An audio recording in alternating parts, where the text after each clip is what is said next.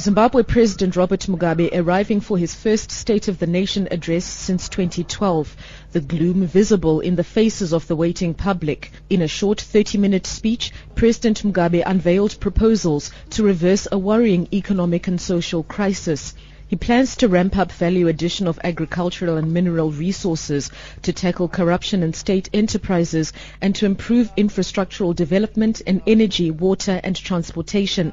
He also promised to improve the ease of doing business for international investors, including modernizing labor laws. We must remove common law provisions that have been used by employers to unilaterally dismiss workers on notice and sending them home empty-handed, whereas this is intended to be a win-win outcome for business. The economy growth forecast has been halved to 1.5%, but there is some good news. Maize deliveries to the state silos are higher than expected, meaning the country will need to import less grain than had been expected.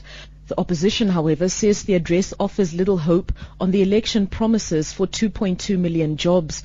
The Movement for Democratic Change legislator Nelson Chamisa. What surprises me is the obvious and palpable absence of the realization that we have a crisis in this country. Uh, you go to the general crisis in the health, in energy, that is not reflecting in the president's speech. What you seem to see is an attempt to bury the head in the sand.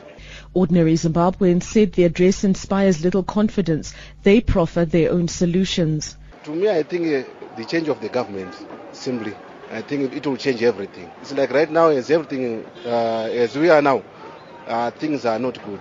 It's going to take a long time because the problem with this country is uh, we've got too much politics in this country. We are not doing anything on the ground. Nothing's being done. We only talk and talk.